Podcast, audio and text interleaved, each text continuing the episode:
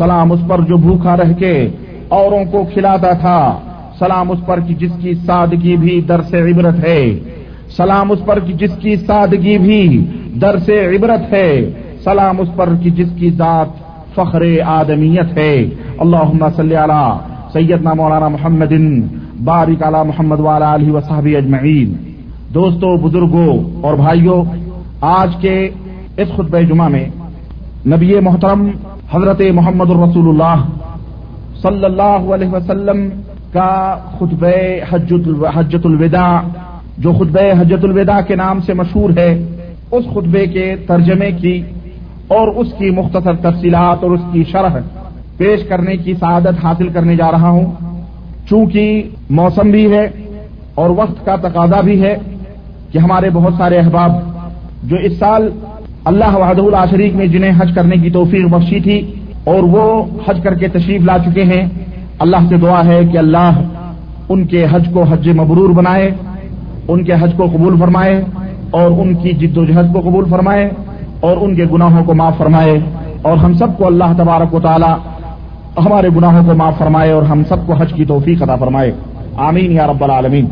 بہت پہلے کا میرا وعدہ اپنا بھی تھا کہ میں کسی خطبے میں حجت الوداع کا جو خطبہ ہے، اللہ کے نبی صلی اللہ علیہ وسلم کے حج کا جو آخری خطبہ ہے، میں اس کا ترجمہ لوگوں کے سامنے پیش کروں۔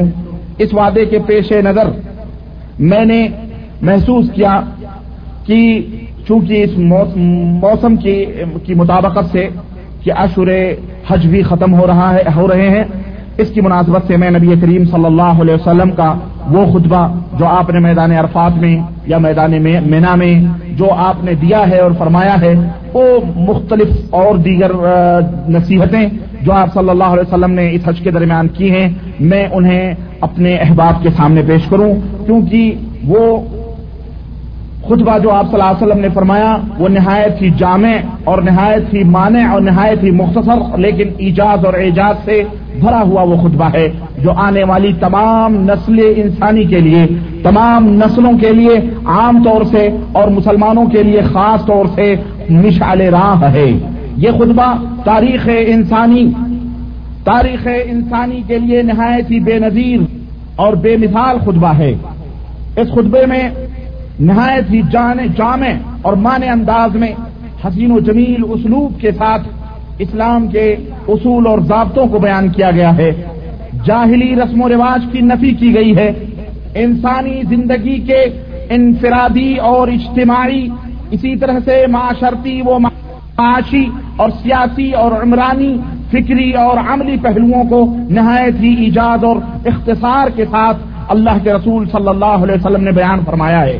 اور خاندان کی بنیادی اکائی یعنی مرد اور عورت کے حقوق سے لے کر انسانی اجتماع کے اہم ترین مسائل کا نہایت ہی اچھے اور نہایت ہی سلجھے اور لطیف انداز میں مثبت طریقے سے پیغمبر اسلام صلی اللہ علیہ وسلم نے حل پیش فرمایا ہے۔ غرض یہ وہ تعلیمات ہیں جو انسانیت، جو ہر کوئی بھی بشر، انسان، کوئی بھی انسان اس طرح کی تعلیمات پیش کرنے سے قاصر ہے۔ آئیے میں اس ان, ان, ان خطبات کی یا اس مختصر ان خطبات کے ترجمے پیش کرنے سے پہلے اور ان میں جو بیان کیے گئے امور اور احکام ہیں ان کا نچوڑ اور لب لباب بیان کرنے سے پہلے میں آپ کے سامنے مختصر طور پر اور نہایت اختصار کے ساتھ نبی کریم صلی اللہ علیہ وسلم کے حج کے وہ اس واقعے کو بیان کروں جو اس خطبے سے مربوط ہے اور جس کے اندر نہایت ہی نہایت ہی عبرت اور نہایت ہی نصیحتوں کی موتیاں ہمارے لیے موجود ہیں۔ نبی کریم صلی اللہ علیہ وسلم سن دس ہجری، چھبیس دیقادہ کو، چھبیس دیقاعدہ سن دس ہجری کو کو، چھبیس دیقاعدہ سن دس ہجری کو سید العرب والعجم حج بیت اللہ کا ارادہ کر کے مکہ کی طرف نکلتے ہیں اور یہ وہ ایام اور یہ وہ اوقات ہیں جب جزیرت العرب میں دعوت کی تبلیغ مکمل ہو چکی تھی اور اللہ نے اہل ایمان کی ایک ایسی جماعت پیدا فرما دی جو دعوت کی ضامن اور اسے زمین کے کونے کونے میں پھیلانے اور کونے کونے تک پہنچانے کی کفیل ہو چکی تھی۔ اللہ کی بھٹکی ہوئی مخلوق کو مرکز توحید و سنت نصیب ہو چکا تھا۔ اسلام کے عقائد اور اعمال، شریعت و معاشرت، معیشت و عمرانیت، سیاست و ریاست کی علمی اور عملی تکمیل ہو چکی تھی۔ فرزندان اسلام کا موجزن سمندر نبی رحمت صلی اللہ علیہ وسلم کے ہم رکاب تھا۔ دائیں بائیں، آگے پیچھے، انسانوں کا سمندر کھانٹے مارتا ہوا نظر آ رہا تھا اور تاحد نظر جہاں تک نظر جاتی تھی، جہاں تک نظر جاتی تھی، پروانوں کا ایک ہجوم تھا جو نبی کریم صلی اللہ علیہ وسلم کو اپنے جلوں میں لیے ہوئے تھا اور مدنی تاجدار آفتاب ماہتاب نبوت اور رسالت بیچ میں جلوہ فرما تھے۔ چاروں طرف لبیک اللہ لبیک لبیک لا شریک لک، لبیک، ان الحمد والنعمت لک والملک لا شریک لک کی سدائیں اور حسن آفرین سدائیں بلند ہو رہی تھی۔ پورا کارواں، پورا قافل حج جو تھا، گویا ان سلاتی و نسخی و محیا و ماتی للہ رب العالمین کا عملی مظہر اور نمونہ بنا ہوا تھا۔ ذوالحلیفہ یعنی موجودہ وقت میں جس کا نام ابیار علی ہے۔ ابیار علی نبی محترم صلی اللہ علیہ وسلم پہنچتے ہیں، وہاں عصر کی نماز ادا کرتے ہیں اور رات بھر وہیں پر آپ قیام فرماتے ہیں۔ صبح ہوتی ہے تو آپ صلی اللہ علیہ وسلم فرماتے ہیں کہ آج رات میرے رب کی طرف سے ایک آنے والا آیا اور اس نے کہا کہ اے محمد صلی اللہ علیہ وسلم، اس مبارک وادی میں نماز پڑھو اور کہو کہ حج میں عمرہ داخل ہو چکا ہے۔ گویا یہ اصل اصل میں یہ حج میں عمرے کی اباہیت تھی۔ عمرے کی اباہیت یعنی حج میں عمرے کو داخل ہونے کے جائز ہونے کا ثبوت اور حکم ملا تھا اللہ وحدہ شریف تھے، کیونکہ زمانے جاہلیت میں حج کے دنوں میں عمرہ کرنے کو، حج حج کے دنوں میں عمرہ کرنے کو حرام سمجھا جاتا تھا۔ کفار و مشرقین حج کے ایام میں صرف حج کرتے تھے، عمرہ نہیں کرتے تھے، لیکن اللہ کے رسول صلی اللہ علیہ وسلم نے حج فرمایا کہ آنے والا اللہ کی طرف سے آیا اور اس نے مجھے حکم دیا کہ حج عمرے میں داخل ہو چکا ہے۔ پھر مدنی تاجدار جناب محمد الرسول اللہ صلی اللہ علیہ وسلم نے ظہر سے پہلے دوسرے دن غسل کیا۔ سر اور بدن میں خوشبو لگائی جس میں خشک جس میں جس میں مشک ملا ہوا تھا۔ پھر آپ نے احرام کی ایک چادر پہنی تہبند کی شکل میں اور دوسری چادر آپ نے اوڑھی، پھر دو رکعت ظہر کی نماز پڑھی اور مسلح ہی پر آپ صلی اللہ علیہ وسلم نے حج اور عمرے کا احرام باندھا اور دونوں میں قران کیا یعنی حج اور عمرے کو ساتھ میں احرام باندھا یعنی حج قران آپ صلی اللہ علیہ وسلم نے کیا اور فرمایا اللہ کا اللہ لبئی کا بے عمرتن و حج اے اللہ میں عمرے اور حج کے لیے حاضر ہوں۔ پھر آپ صلی اللہ علیہ وسلم نے لبیک پکارا، پھر مسلح سے نکل کر اونٹنی پر سوار ہوئے اور پھر لبیک پکارا۔ اس طرح تقریباً ایک لاکھ چوبیس ہزار یا اس سے بھی زائد صحابہ آپ صلی اللہ علیہ وسلم کے ہمراہ مکے کی طرف رواں دواں ہوئے۔ ہفتہ بھر کا یہ سفر ایک ہفتہ مکے تک پہنچنے تک لگا۔ ایک ہفتے کے بعد اللہ کے نبی صلی اللہ علیہ وسلم مکے کے قریب پہنچے۔ مکے کے قریب پہنچے، وادی توا میں آپ صلی اللہ علیہ وسلم نے رات گزاری اور وہیں فجر کی نماز پڑھ کر غسل فرمایا اور پھر مسجد حرام میں داخل ہوئے۔ یہ اتوار چار دل ہجا کی صبح تھی جب آپ صلی اللہ علیہ وسلم مکہ مکرمہ کے اندر داخل ہو رہے ہیں۔ آپ نے بیت المقدر آپ نے آپ نے اللہ کے گھر کا طواف کیا خانے کعبہ کا طواف کیا، صفا اور مروا کی سعی کی، پھر بالائی پھر مکے کے بالائی حصے میں جہون کے پاس آپ نے قیام فرمایا اور دوبارہ پلٹ کر آپ نے پھر طواف نہیں کیا۔ البتہ احرام آپ صلی اللہ علیہ وسلم کا برقرار تھا۔ کیونکہ آپ قارن تھے، آپ حج کران آپ نے کیا تھا یعنی حج اور عمرے کا احرام آپ نے اکٹھا باندھا تھا، اور اس کی وجہ یہ تھی کہ آپ کے ساتھ حدی یعنی قربانی کا جانور بھی موجود تھا، چنانچہ جو بھی اپنے ساتھ قربانی کا جانور لایا تھا، آپ صلی اللہ علیہ وسلم نے ایسے لوگوں کو یہ حکم دیا کہ اپنا احرام باقی رکھیں۔ البتہ جو لوگ قربانی کا جانور ساتھ نہیں لائے تھے۔ آپ صلی اللہ علیہ وسلم نے انہیں حکم دیا کہ وہ اپنے وہ طواف اور صحیح کے بعد میں اپنے سر کو مڈا لیں اور پورے طور پر حلال ہو جائیں اور اپنے اس عمل کو عمرہ قرار دے لیں۔ خواہ انہوں نے حج کی نیت کی ہو یا حج حج کی نیت سے حرام باندھا ہو یا عمرے کی نیت سے حرام باندھا ہو یا حج اور عمرے دونوں کی نیت سے حرام باندھا ہو، چونکہ ان کے پاس جانور نہیں ہے، اس لیے وہ طواف اور صحیح کر کے سر کو مڈا لیں اور حلال ہو جائیں۔ اس طرح سے یہ حج تمتو کی دلیل تھی اور حج تمتو کا حکم تھا جو نبی کریم صلی اللہ علیہ وسلم نے اپنی امت کو دیا۔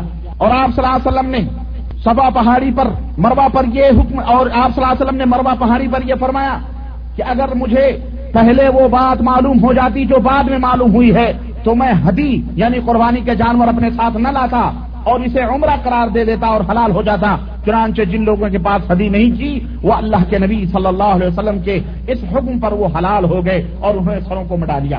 پھر آپ آٹھ دلحجہ تربیہ کے دن مینا تشریف لے گئے اور جو لوگ حلال ہو چکے تھے، وہ بھی وہ بھی حج کا احرام باندھ کر مینا گئے۔ وہاں آپ نے ظہر اور عصر مغرب عشاء اور فجر کی نمازیں پڑھی اور چار رکعت والی نمازیں قصر کر کے دو دو رکعت آپ صلی اللہ علیہ وسلم نے پڑھی۔ پھر سورج طلوع ہونے کے بعد مینا سے چل پڑے اور عرفات تشریف لائے اور وہاں وادی نمرہ میں آپ کے لیے خیمہ لگایا گیا تھا۔ آپ نے اسی خیمے میں قیام کیا۔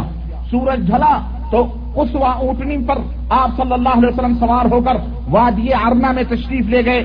آپ کے ارد گرد صحابہ کرام جمع تھے۔ آپ نے ان کے اندر کھڑے ہو کر خطبہ دیا، جس کی تفصیل انشاءاللہ تبارک و تعالی میں میں آگے بتلانے کی کوشش کروں گا۔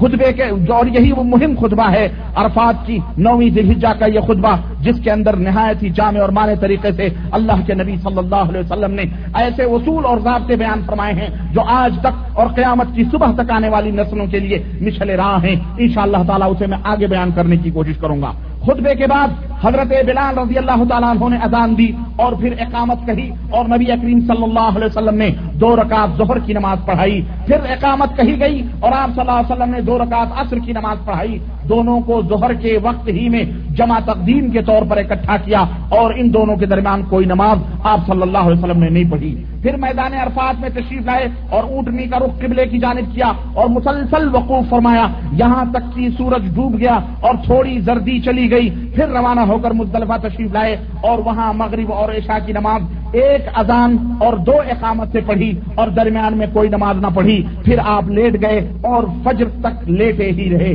پھر صبح تڑکے فجر کی نماز پڑھی اور مشارے حرام آ گئے اور وہاں پر قبلہ رخ ہو کر دعا، تکبیر اور تحلیل اور توحید کے اندر مشغول رہے۔ یہاں تک کہ خوب اجالا پھیل گیا۔ سورج طلوع ہونے سے قبل آپ مینا کے لیے روانہ ہو گئے اور جمرہ کبرا آ کر سات کنکریاں آپ صلی اللہ علیہ وسلم نے جمرے کبرا کو ماری۔ ہر کنکری کے ساتھ تکبیر کہتے جاتے۔ اس جمرے کو کنکری مارنے تک آپ صلی اللہ علیہ وسلم لبیک پکارتے رہے اور کنکری مارنے کے ساتھ ہی تلبیہ پکارنا آپ صلی اللہ علیہ وسلم نے بند کر دیا۔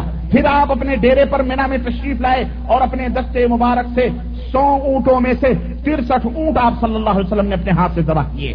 ترسٹھ اونٹ دبا کیے اور باقی اونٹ حضرت علی رضی اللہ تعالیٰ عنہ نے دبا کیے۔ پھر آپ کے حکم سے ہر اونٹ کا ایک ایک ٹکڑا کاٹ کر ہنڈی میں ڈالا گیا اور پکایا گیا۔ پھر آپ صلی اللہ علیہ وسلم نے اور صحابہ کرام نے اس میں سے گوشت کھایا اور اس کا شوربہ پیا۔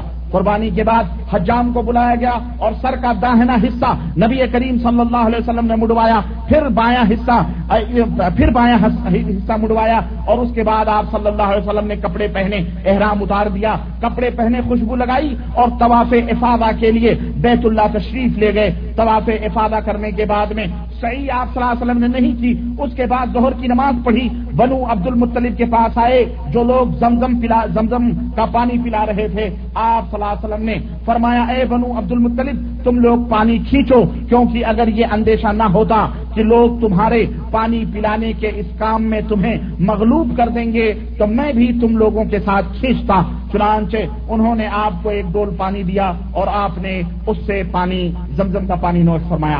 اس کے بعد مینا تشریف لائے اور وہاں ایام تشریف یعنی گیارہ، بارہ، تیرہ ذیل تک مینا کے اندر آپ ٹھہر کر تینوں جمرات کو روزانہ سورج ڈھلنے کے بعد کنکری مارتے تھے اور کنکری مارتے رہے جمرے سہرا سے شروع کرتے شروع کرتے، اسے سات کنکریاں اور پھر ہر کنکری کے ساتھ تکبیر کہتے، پھر جمرے استا پر جاتے، اسے بھی سات کنکریاں اور وہاں بھی تکبیر کہتے، پھر جمرے کبرا پر جاتے اور اسے بھی سات کنکریاں اور وہاں بھی آپ صلی اللہ علیہ وسلم ہر تکبیر کہتے۔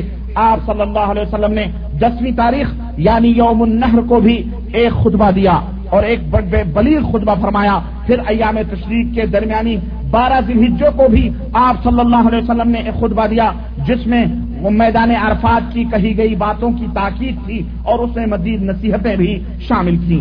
تیرہ تاریخ جو ایام تشریق کا تیسرا اور حج سے واپسی کا دوسرا اور آخری دن ہے، یہ منگل کا دن تھا۔ نبی کریم صلی اللہ علیہ وسلم نے جمرات کو کنکری ماری اور مینا سے کوچ فرمایا، مقام ابتہ میں ظہر اور آس اور مغرب اور عشاء کی نمازیں پڑھی اور چونکہ حضرت عائشہ صدیقہ رضی اللہ تعالی عنہا کا عمرہ باقی تھا، اس لیے نبی کریم صلی اللہ علیہ وسلم نے ان کے بھائی عبد الرحمان ابن ابو بکر کو حکم دیا کہ اپنی بہن کو مسجد تنعیم، مقام تنعیم سے لے جا کر کے عمرہ احرام بدھوا کر کے اور عمرہ کرا کے لاؤ۔ انہوں نے وہ عمرہ کرنے چلی گئی ادھر اللہ کے نبی صلی اللہ علیہ وسلم نے عشاء کی نماز پڑھی اور تھوڑا لیٹ گئے اور آپ نے آرام کیا۔ حضرت عائشہ جب واپس آئیں تو آپ صلی اللہ علیہ وسلم نے پوچھ کا اعلان فرمایا کہ اب چلا جائے، چنانچہ آپ صلی اللہ علیہ وسلم، آپ صلی اللہ علیہ وسلم خانے کعبہ تشریف لائے اور آپ نے آپ نے طواف افادہ کیا یعنی الوداعی الوداعی طواف کیا اور اس کے بعد فجر کی نماز پڑھی اور پھر کوچ کا اعلان ہوا اور مدینہ منورہ کے لیے روانہ ہو گئے۔ اس طرح نبی کریم صلی اللہ علیہ وسلم اپنے صحابہ کے ساتھ مدینہ تشریف لائے اور جب مدینہ قریب آ گیا اور اس کے مدینے کے آثار اور اس کے نقوش دکھائی دینے لگے تو آپ صلی اللہ علیہ وسلم نے تین دفعہ فرمایا، اللہ اکبر اللہ اکبر اللہ اکبر، اور فرمایا، لا الہ الا اللہ وحدہ، لا شریک له له الملك وله الحمد، وهو على كل شيء قدير. آئبون تائبون عابدون ساجدون لربنا حامدون. صدق اللہ وعدہ ونصر عبدہ وحدم الاحزاب وحدہ یعنی اللہ کے سوا کوئی بھی معبود برحق نہیں، اس کا کوئی شریک اور ساجی نہیں. ساری بادشاہت اسی کے لیے، اسی کے لیے تمام قسم کی حمد و ثنا ہے، اور وہی اللہ ہر چیز کے اوپر قادر ہے. ہم لوٹنے والے ہیں توبہ کرنے والے ہیں رب کی بارگاہ میں، رب کی عبادت کرنے والے ہیں، اپنے رب کے دربار میں سجدہ کرنے والے ہیں، اس کی حمد و ثنا اور تعریف بیان کرنے والے ہیں۔ اللہ نے اپنے وعدے کو سچ فرمایا، اپنے بندے کی مدد کی اور تن طرح اللہ نے ساری کفر کی جماعتوں کو شکست عطا فرمائی۔ شکست عطا فرمائی۔ اس کے بعد اللہ کے نبی صلی اللہ علیہ وسلم نے جب جب فوج در فوج ام لوگ اسلام کے اندر داخل ہونے لگے تو اس وقت اللہ کے نبی صلی اللہ علیہ وسلم حجت یہ آخری حج کرنے کے بعد میں آپ صلی اللہ علیہ وسلم نے حضرت اسامہ بن زید کے ہمراہ تقریباً سات سو صحابہ کو بھیجا اور کہا جا کر کے روم کی سرزرین کو روٹ کر کے چلے آؤ۔ چنانچہ یہ یہ فوج تیار ہوئی اور مدینے سے تین کلومیٹر کے فاصلے پر مقام جرف پر اس فوج نے قیام کیا، پڑاؤ ڈالا۔ اتنے میں نبی کریم صلی اللہ علیہ وسلم کے بیماری کی اطلاع ملتی ہے تو وہ فوج وہیں پر ٹھہر جاتی ہے۔ یہاں تک کہ یہاں تک کہ وہ فوج مسلسل وہاں قیام پذیر ہوتی ہے، ٹھہری ہوئی ہوتی ہے۔ یہاں تک کہ نبی کریم صلی اللہ علیہ وسلم کا آخری وقت آتا ہے اور آپ اس دار فانی سے پوچھ کر جاتے ہیں، آخر اس فوج کی اس فوج کی روانگی کا صحرا حضرت خلیفت المسلمین حضرت ابو بکر صدیق رضی اللہ تعالیٰ عنہ کے سر آتا ہے۔ صحابہ کرام کہتے ہیں کہ نبی کریم صلی اللہ علیہ وسلم نے اسے بھیجا تھا لڑائی کرنے کے لیے، اس لیے ابھی اس کو روک لیا جائے۔ نبی کی وفات کے بعد مدینے کے قبائل، مدینے کے ارد گرد رہنے والے جو قبیلے ہیں، وہ قبیلے باغی اور سرکش ہو چکے ہیں۔ مسلمانوں کے اوپر مصیبت کا وقت آ پڑا ہے۔ اس لیے ان فوجیوں کو روک لیا جائے تاکہ مدینے کی حفاظت کریں۔ لیکن لیکن خلیفت المسلمین حضرت حضرت ابو بکر صدیق رضی اللہ تعالیٰ عنہ یہ جواب دیتے ہیں واللہ لا اقدها رسول اللہ صلی اللہ علیہ وسلم. اللہ کی قسم ہے، اللہ کی قسم ہے، ابو بکر کے چیتڑے اٹھڑ جائیں۔ ابو بکر کی بیٹی عائشہ عائشہ کو عائشہ کے گوشت اور پوچھ کو بھیڑیے مدینے کی گلیوں میں رو دیں لیکن میں اس گرہ کو کبھی نہیں کھول سکتا جس گرہ کو نبی کریم صلی اللہ علیہ وسلم نے باندھا ہے۔ اس فوج کو نبی نے روانگی کا حکم دیا تھا اور روانہ ہونے سے پہلے نبی رحمت صلی اللہ علیہ وسلم اس کائنات سے رخصت ہو گئے۔ تو کیا ہوا؟ مدینے کی حفاظت ہم تنہیں تنہا کریں گے، لیکن اس فوج کو ہم نہیں روک سکتے کیونکہ وہ فوج نبی نے روانہ کی تھی۔ میں بھی حکم دیتا ہوں، حضرت امیر المومنین اسامہ بن زید گھوڑے پہ بیٹھے ہوئے، اس کی بات پکڑے ہوئے امیر المومنین جا رہے وہ حکم دے رہے ہیں۔ اور اسامہ بن زید جو غلام کے بیٹے تھے، وہ نیچے اترنا چاہتے ہیں۔ لیکن ابو بکر صدیق کو یہ بھی گوارا نہیں۔ وہ کہتے ہیں اسامہ تجھے نبی نے اس گھوڑے پر بٹھایا ہے۔ ابو بکر اس کی طاقت نہیں رکھ سکتا کہ تو نبی کا بٹھایا ہوا تجھے گھوڑے سے نیچے اتار کر کے میں بات کروں۔ اس لیے گھوڑے کے ساتھ چلتے چلتے نصیحتیں کرتے ہیں اور اس طرح سے وہ فوج جو ہے روم کے لیے روانہ ہوتی ہے۔ غرض کہنے کا مطلب یہ ہے کہ یہ نبی کریم صلی اللہ علیہ وسلم کے الوداعی حج کی مختصر تھی جھلکیاں تھیں اور آپ صلی اللہ علیہ وسلم کی آخری زندگی کی ابتدائی مرحلے تھے۔ میں نے یہ کڑیاں آپ تک پہنچائی ہیں۔ اس بیچ میں آپ صلی اللہ علیہ وسلم نے میدان عرفات میں جو خطبہ پیش فرمایا، مینا کے اندر جو تعلیمات دی امت کو، اور وہ تعلیمات، اعلی تعلیمات، جو سمجھیے کہ آخری زندگی کی وہ تعلیمات تھیں، تمام عالم انسانیت کے لیے، تمام دنیا کے لیے، انشاءاللہ شاء اللہ تبارک و تعالیٰ اس کا مکمل ترجمہ اور اس کا مکمل نچوڑ اور اس کی مکمل لب لباب، اس کی گفتگو۔ بےزن اللہ اگلے خود میں بیان کرنے کی کوشش کروں گا۔ اللہ وحدہ اللہ شریف سے دعا ہے کہ اللہ تبارک و تعالی ہمیں اور آپ کو نیک عمل کرنے کی توفیق عطا فرمائے۔ اور ہم سب کو پیغمبر اسلام، جناب محمد الرسول اللہ صلی اللہ علیہ وسلم کی ان پیاری پیاری سنتوں پہ عمل کرنے کی توفیق عطا فرمائے۔ اور ہم سب کو نبی رحمت صلی اللہ علیہ وسلم کے اس حسنا کی اقتدا اور پیروی اور اتباع کرنے کی توفیق عطا فرمائے۔ اور آپ صلی اللہ علیہ وسلم سے حقیقی محبت کرنے کی توفیق عطا فرمائے۔ آمین یا رب العالمین۔ بارک اللہ لنا ولکم فی القرآن عظیم ونفعنا ویاکم بالآیات وذکر الحکیم انہو تعالی جواد کریم و ملک مرعوف الرحیم۔ نحمده ونستعينه ونستغفره ونمن به ونتوكل عليه ونعوذ بالله من شرور أنفسنا ومن سيئات أعمالنا من يهده الله فلا مضل له، ومن يضلله فلا هادي له۔ ونشهد أن لا إله إلا الله ونشهد أن محمدا عبده ورسوله. أما بعد، فإن خير الحديث كتاب الله، وخير الهدي هدي محمد صلى الله عليه وسلم، وشر الأمور محدثاتها، وكل محدثة بدعة، وكل بدعة ضلالة، وكل ضلالة في النار. قال الله تعالى في كلامه المجيد، أعوذ بالله السميل لليم من الشيطان الرجيم. بسم الله الرحمن الرحيم.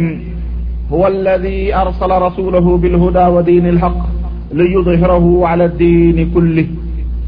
وقال تعالى في مقام آخر، اليوم أكملت لكم دينكم وأتممت عليكم نعمتي ورضيت لكم الإسلام دينا. اللهم صل على محمد وعلى آل محمد كما صليت على إبراهيم وعلى آل إبراهيم إنك حميد مجيد. اللهم بارك على محمد وعلى آل محمد كما باركت على إبراهيم وعلى آل إبراهيم إنك حميد مجيد. تمام قسم کی حمد و ثناء اس اللہ وحدہ لا شریک کے لیے لائق و زیبہ ہے، جس نے ہمیں اور آپ کو پیدا فرمایا۔ اور بیش بہا درود و سلام اس ذات مبارکہ مقدسہ پر جو ساری کائنات کے لیے رشد و ہدایت بنا کر کے بھیجے گئے۔ عزیزان محترم، نوجوان دوستوں، بزرگوں اور بھائیوں، حسب وعدہ آج کے خطب جمعہ میں انشاء اللہ تبارک و تعالی نبی آخر الزما حضرت محمد الرسول اللہ صلی اللہ علیہ وسلم کے آخری حج، جسے حجت الوداع کہتے ہیں، اس میں کیے گئے آپ کے آخری کلمات اور آخری خطبات ہم سماعت کریں گے۔ اور اس کا ان خطبوں کے ترجمے کی سعادت حاصل کرنے کے لیے حاصل کرنا حاصل کرنا میں آج کے خطبے میں چاہتا ہوں۔ میدان عرفات، جہاں کے ذروں ذروں پر انوار الہی کی برکھا ہو رہی تھی، آپ صلی اللہ علیہ وسلم تقریباً ڈیڑھ لاکھ صحابہ کے جھرمٹ میں ہیں۔ دائیں اور بائیں، دائیں طرف مہاجرین صحابہ ہیں تو بائیں طرف انصار صحابہ کھڑے ہوئے ہیں اور ان کے ارد گرد انسانوں کا سمندر انسانوں کا ٹھاٹھے مارتا ہوا سمندر ہے۔ منادی کرا دی جاتی ہے نبی کریم صلی اللہ علیہ وسلم کی طرف سے کہ لوگ گوشت برآواز ہو جائیں اور لوگ خاموش ہو جائیں کیونکہ پیغمبر اسلام سید العرب والعجم، خطیب آدم حضرت محمد الرسول اللہ صلی اللہ علیہ وسلم خطاب فرمانے والے ہیں۔ لوگ اپنے خیموں میں بیٹھے ہوئے میلوں تک پھیلا ہوا لوگوں کا مجمع ہے۔ نبی کریم صلی اللہ علیہ وسلم کی اونٹنی پر کجاوا کسا جاتا ہے اور آپ صلی اللہ علیہ وسلم اونٹنی کے اوپر بیٹھ کر کے خطبہ دیتے ہیں۔ خطبہ مصنوعہ کے بعد نبی علیہ السلاط والسلام نے لوگوں کو مخاطب کرتے ہوئے فرمایا، اور یہاں سے خطبے کی ابتدا ہوتی ہے۔ یا ایوہ الناس، اسمعوا قولی فإني لا أدري لعلي لا ألقاكم بعد عام هذا. بهذا الموقف أبدا. اے لوگو، میری بات غور سے سنو، کیونکہ میں نہیں جانتا کہ اپنے اس سال کے بعد اس مقام پر تم سے پھر دوبارہ ملاقات کر سکوں گا۔ مجھے اس بات کی خبر نہیں ہے کہ میں پھر دوبارہ اس جگہ پر، اس میدان عرفات میں تم سے آئندہ سال ملاقات کر پاؤں گا۔ اے لوگوں تمہارا خون اور تمہارا مال ایک دوسرے پر اسی طرح حرام ہے، جس طرح تمہارا آج کا دن حرام ہے۔ یہ رواں اور جاری مہینہ تمہارے لیے حرام ہے۔ یہ مقدس شہر یعنی یعنی خانہ کعبہ، مکہ تمہارے اوپر حرام ہے۔ جس طرح سے آج کا دن حرام ہے، بیت اللہ، حرم کعبہ حرام ہے۔ مہینہ جو ذلحجہ کا ہے وہ حرام ہے۔ اسی طرح ایک مسلمان کا خون دوسرے مسلمان کے اوپر حرام ہے۔ ایک مسلمان کا مال ایک دوسرے کی مسلمان کے لیے کیا ہے؟ حرام ہے۔ اے لوگوں سن لو۔ جاہلیت کی ہر چیز میرے پاؤں تلے روک دی گئی ہے۔ یعنی جاہلیت کا جو نظام تھا، وہ سارا نظام درہم برہم ہو چکا ہے اور اسے ختم کر دیا گیا ہے۔ جاہلیت کا خون انتقام بھی ختم کر دیا گیا کہ جاہلیت کے زمانے میں جو تم باپ داداؤں سے ایک دوسرے کے خون کے بدلے لیتے چلے آ رہے تھے، ہم نے آج اس نظام کو ختم کر دیا ہے۔ اور ہمارے خاندان کا سب سے پہلا خون جسے میں ختم کر رہا ہوں، وہ ربیہ ابن حارث کے بیٹے کا خون ہے، جسے قبیل حزیل نے دودھ پیتے ہوئے قتل کر دیا تھا۔ جاؤ، میں نے اس کے خون کو معاف کیا۔ نبی کریم صلی اللہ علیہ وسلم نے اپنے سے ابتدا فرمائی۔ اور اپنے سے ابتدا اپنے اپنی ذات سے فرما رہے ہیں۔ اور اس کے بعد آپ صلی اللہ علیہ وسلم نے فرمایا، اسی طرح جاہلیت کا وہ سود جو باپ داداؤں سے ادا ہوتا تھا اور باپ کا کھایا ہوا دادے پر دادے کا کھایا ہوا سود پوتا، لکڑ پوتا جو ہے ادا کرتا تھا، وہ سود بھی میں سب سے پہلے میں اپنا سود ختم کر رہا ہوں۔ یعنی عبداللہ ابن عبد المطلب کا سود میں ختم کر رہا ہوں اور اب یہ سارے کا سارا سود ختم۔ ہے اس طرح سے اللہ کے نبی صلی اللہ علیہ وسلم نے اپنے خاندان کا سب سے پہلا سود معاف کیا اور امت کے لوگوں کو اور اس زمانے میں جو سود در سود کا معاملہ چل رہا تھا، مسلمانوں کو یہ تعلیم دی کہ اے مسلمانوں، سود یہ نہایت ہی نہایت ہی گھٹیا اور نہایت ہی بری چیز ہے، بلکہ اللہ اور اس کے رسول سے ایک قسم سے جنگ کا اعلان ہے۔ اللہ اکبر، اتنی اعلیٰ تعلیمات نبی کریم صلی اللہ علیہ وسلم میدان عرفات کے اندر دے رہے ہیں۔ اس کے بعد آپ صلی اللہ علیہ وسلم نے فرمایا کہ اے لوگوں فتق اللہ فی النساء فإنكم أخذتموهن بأمانة أمانة الله واستحللتم فروجهن بكلمة الله ولكم عليهن أن لا يوطي أن فرشكم أحدا تكرهونه فإن فعلنا ذلك فاضربوهن ضربا غير مبرح، ولهن عليكم رزقهن وكسوتهن بالمعروف. کہ اے لوگو، عورتوں کے بارے میں اللہ سے ڈرو، عورتوں کے معاملے میں اللہ سے ڈرو، کیونکہ تم نے انہیں اللہ کی امانت کے ساتھ لیا ہے۔ عورتیں اللہ کی امانت ہیں، تم نے اللہ کی امانتوں کو اپنے ذمے لیا ہوا ہے۔ اور اللہ کے کلمے کے ذریعے اس عورت کے اس عورت کی شرمگاہ کو تم نے اپنے لیے حلال کیا ہے۔ ان پر تمہارا حق یہ ہے۔ عورتوں کے اوپر، اے مردو، تمہارا حق یہ ہے کہ وہ تمہارے بستر پر کسی ایسے آدمی کو نہ آنے دیں جو تمہیں گوارا نہیں ہے۔ ایسے آدمی کے سے اپنے بسترے کو نہ رودائیں تمہارے سوا کسی کو بھی اپنے بسترے پر نہ طلب کریں۔ اور اگر وہ ایسا کر لیں یعنی اگر یہ غلطی ان سے ہو جائے، تو وہ تم انہیں مار سکتے ہو، لیکن سخت مار نہ مارنا۔ سخت مار نہ مارنا۔ اور تم پر ان کا حق یہ ہے۔ اور عورتوں کا مردوں کے اوپر حق یہ ہے کہ تم انہیں بھلائی کے ساتھ کھلاؤ اور بھلائی کے ساتھ انہیں پہناؤ جو تم کھاتے ہو اور جو تم پہنتے ہو۔ اللہ اکبر، یہ بھی تعلیم دیکھیں ایک انسانی معاشرے اور انسانی سوسائٹی کے لیے کتنی اعلیٰ تعلیم ہے اور عورتوں کا کیا مقام ہے جو اسلام نے اسلام نے اور پیغمبر اسلام جناب محمد رسول اللہ صلی اللہ علیہ وسلم نے بتلایا ہے۔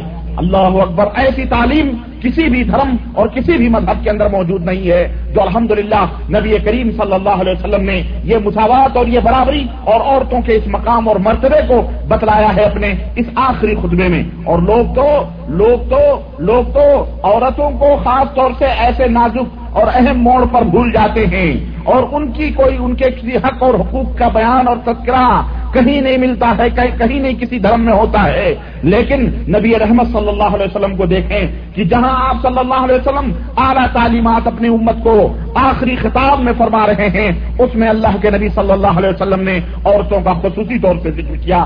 یہ خود عورتوں کے عزت و مقام اور ان کے مرتبے کے لیے سب سے بڑی چیز ہے اور سب سے بڑی دلیل ہے۔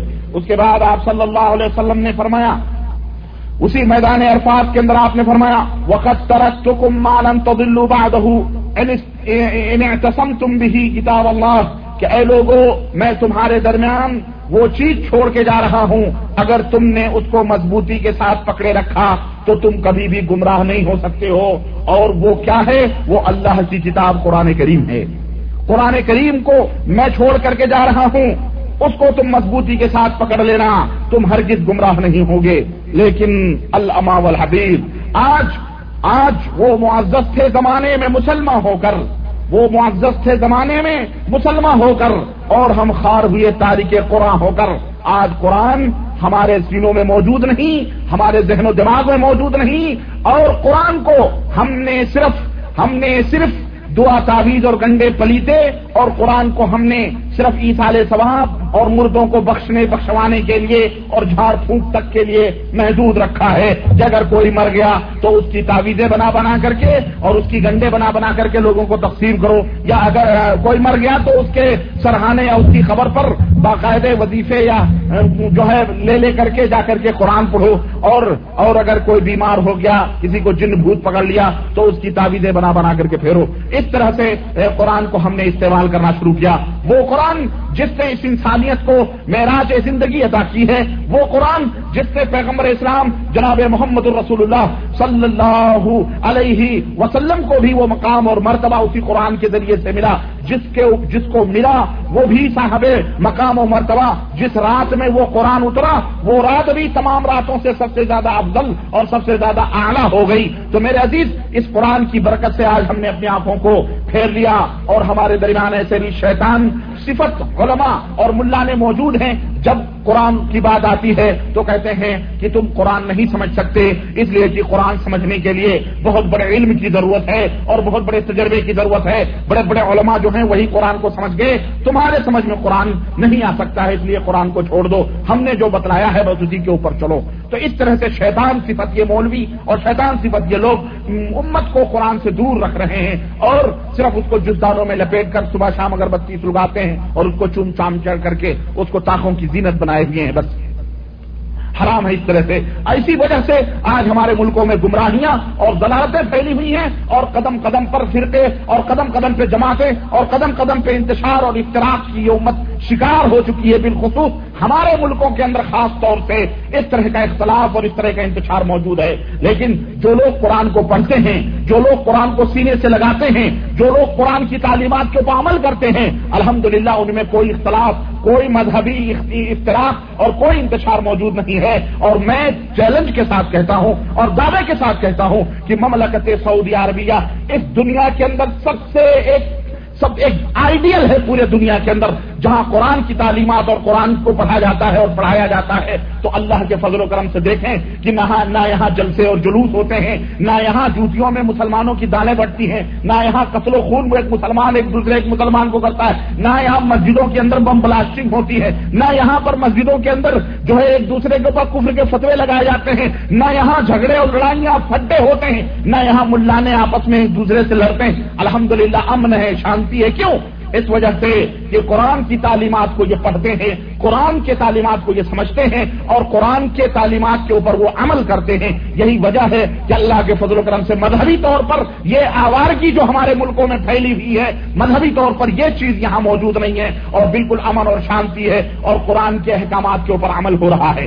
ہمارے ملکوں میں من مانی تعبیریں من مانی تشریحیں من مانی اپنے اپنے جماعت، اپنے اپنے فرقے کے تعلق سے جس نے جو چاہا جو مرضی میں آیا، قرآن کے ترجمے قرآن کی تقسیمیں لکھ لکھ کر کے جتنی جماعتیں ہر ہر جماعت کے ملانوں نے اپنی اپنی تقسیمیں لکھی ہیں اور اپنی اپنی مرضی سے تقسیمیں لکھ لکھ کر کے امت کے اندر بگاڑ پیدا کیا ہے۔ یہ فلانی تفصیل یہ فلانی تفصیل یہ فلانی تفصیل جو تفسیریں ہمارے سلف نے لکھی ہیں، جو تفسیریں جو صحابہ سے ثابت ہیں، جو تفسیریں تابعین و طرح تابعین سے ثابت ہیں، جو تفسیریں علماء اور مستحدین سے ثابت ہیں، اس کے اوپر اختنا اور اس کے اوپر صبر نہیں ہوتا۔ بلکہ ملانوں نے اپنے ڈیڑھ انچ کی مسجد الگ کرنے کے لیے اپنی مرضی سے وہ فلسفے اور وہ جناب علی وہ بگھارتے ہیں اس کے اندر کہ علامہ الحبیب اپنی کوئی عشق و محبت کے نام پر تفسیریں کر رہا ہے۔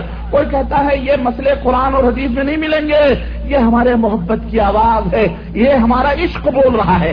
ایسے لوگوں کو جوتے نکال کے پیٹو۔ یہ عشق کچھ کچھ نہیں ہے اسلام کے اندر۔ اللہ اور اس کے رسول، جناب اللہ اس کے رسول نے جو قرآن ہمیں دیا ہے، اس قرآن کو اسی نظریے سے سمجھو اور اسی دماغ اور اسی مزاج سے سمجھو۔ جس دماغ اور مزاج سے سلف نے، صحابہ نے ہمیں سمجھایا ہے، اپنی منمانی تفسیریں، اپنی بگٹٹ چالیں نہ چلو قرآن میں۔ لیکن استغفر اللہ، امت مسلمہ بھی سو رہی۔ تمہارے بھی رشتے قرآن سے کٹ چکے۔ ملانوں کے ہاتھ میں تم نے باغو ڈور مذہب کی تھما دی۔ جو وہ فتوے دے، اسی کو آمنا، صدقنا، حلوے، مانڈے سمجھ کے ہضم کر جاتے ہو۔ تمہیں توفیق نہیں ہوتی ہے کہ خود قرآن کو پڑھو، خود قرآن کے ترجموں کو دیکھو، خود اللہ وحد اللہ شریف کے کلام کو سمجھنے کی کوشش کرو اور اس طرح سمجھو۔ ہم یہ بھی نہیں کہتے کہ اپنے اپنے دماغ سے جیسے ملانوں نے سمجھا نا اس طرح سے سمجھو، جس طرح سے ہمارے سلف نے اس کی تفسیر کی ہے۔ تفسیر ابن کثیر، جو پوری دنیا کے اندر مارکت العرا تفسیر، جو ساری دنیا کے اندر متفق علیہ تفسیر، سلف کی تفسیر حافظ ابن کثیر رحمۃ اللہ علیہ کی، جس کی تفسیر کو ہر فرقے کا آدمی تسلیم کرتا ہے۔ لیکن جب اپنے منمانی آتی ہے ان فرقوں کو، جب اپنی مرضی چلانی ہوتی ہے، تو تفسیر ابن کثیر کو بھی لپیٹ لپاٹ کر کے بازو میں رکھ دیا جاتا ہے اور اپنے ملانوں کی باتیں چلاتے ہیں۔ ہاں اور جہاں دوسری باتیں ہوتی ہیں، موافق، وہاں تفسیر ابن کثیر کے حوالے دیے جاتے ہیں۔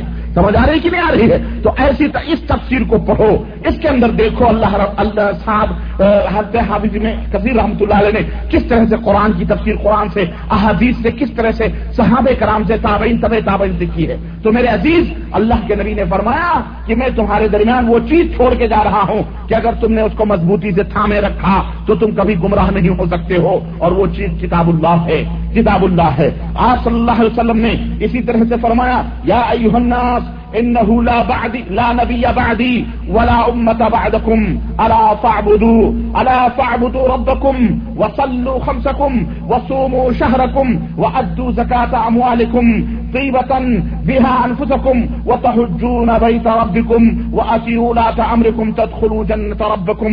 اللہ کے نبی نے فرمایا کہ اے لوگوں یاد رکھو، اب میرے بعد کوئی نبی اس کائنات کے اندر آنے والا میرے بعد کوئی نبی آنے والا نہیں ہے اور تمہارے بعد اب کوئی دوسری امت بھی آنے والی نہیں ہے۔ تمہارے بعد اب کوئی دوسری امت بھی اس دنیا کے اندر آنے والی نہیں ہے۔ تو اے میری امت کے لوگوں، اپنے رب کی عبادت و بندگی کرو۔ اپنے رب کی عبادت و بندگی کرو اللہ کے ساتھ۔ اللہ ہی کی عبادت کرو اور کسی اور کی عبادت نہ کرو، شرک نہ کرو اللہ رب العزت کے ساتھ۔ وسلو خم اور پانچوں وقت کی نمازوں کو ادا کرو۔ وسوم و اور سال میں ایک دفعہ ایک مہینے کا روزہ رکھو۔ وہ ادو زکات مالکم اور اپنے مالوں میں زکات نکالا کرو اور اپنے دل کی خوشی کے ساتھ زکات نکالا کرو۔ خوشی و مسرت کے ساتھ زکات نکالا کرو۔ یہ نہیں کہ زبردستی حکومت نکال رہی ہے۔ تو خلاص ہم بھی نکالے دے رہے ہیں۔ ورنہ بعد ایسے بھی اسلامی ممالک ہیں کہ جہاں پر حکومت جہاں زکات نکالتی ہے، بعد ایسے مسلمان ہیں اور بدبخت اور کم نصیب مسلمان ہیں جو زکات نہ دینے کے خوف سے اپنے آپ کو شیعہ لکھوا دیتے ہیں کہ ہم شیعہ ہیں۔ اللہ کی قدم بتا رہا ہوں، ایسے بھی بدبخت لوگ ہیں جو اپنے آپ کو کہتے ہیں، ہم شیعہ ہیں، کیوں؟ شیوں کے یہاں زکات نہیں، حکومت نکالتی ہے۔ اس وجہ سے وہ اپنے آپ کو شیعہ لکھوا دیتا ہے استغفر اللہ۔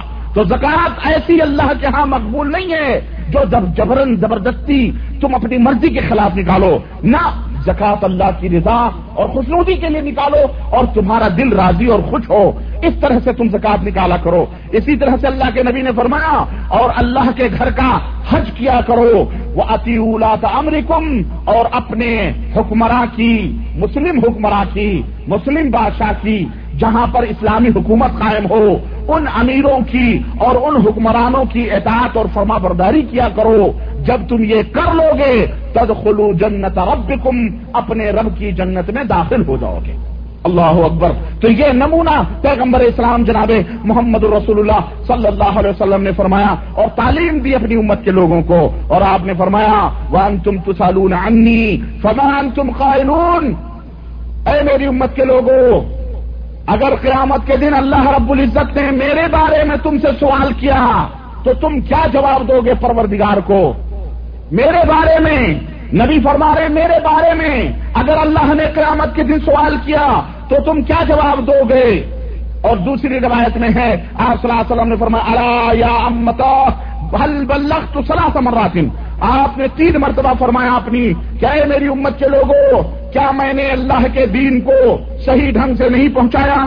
کیا میں نے اللہ کے دین کو نہیں پہنچایا؟ کیا میں نے اللہ کے پیغام کو تم تک نہیں پہنچایا؟ تین دفعہ اللہ کے نبی صلی اللہ علیہ وسلم نے ڈیڑھ لاکھ تقریباً مجمے میں آپ صلی اللہ علیہ وسلم نے فرمایا اور اس کے بعد صحابہ کرام کی انگلیاں اٹھ گئیں۔ کالو تمام صحابہ کرام نے بیک وقت ہو کر کے کہا، نعم، نشہدو انکا قد بلغتا و ادیتا و نسحتا یا رسول اللہ۔ اے اللہ کے نبی، ہم گواہی دیتے ہیں کہ آپ نے اللہ کی اللہ کے، اللہ کی امانت کو اچھی طرح سے ہم تک پہنچا دیا اور اللہ کے پیغام کو ہم تک تم آپ نے پہنچا دیا اور جو نصیحتیں تھیں، اے اللہ کے نبی، ہم گواہی دیتے ہیں کہ آپ نے وہ نصیحت ہم کو کر دی۔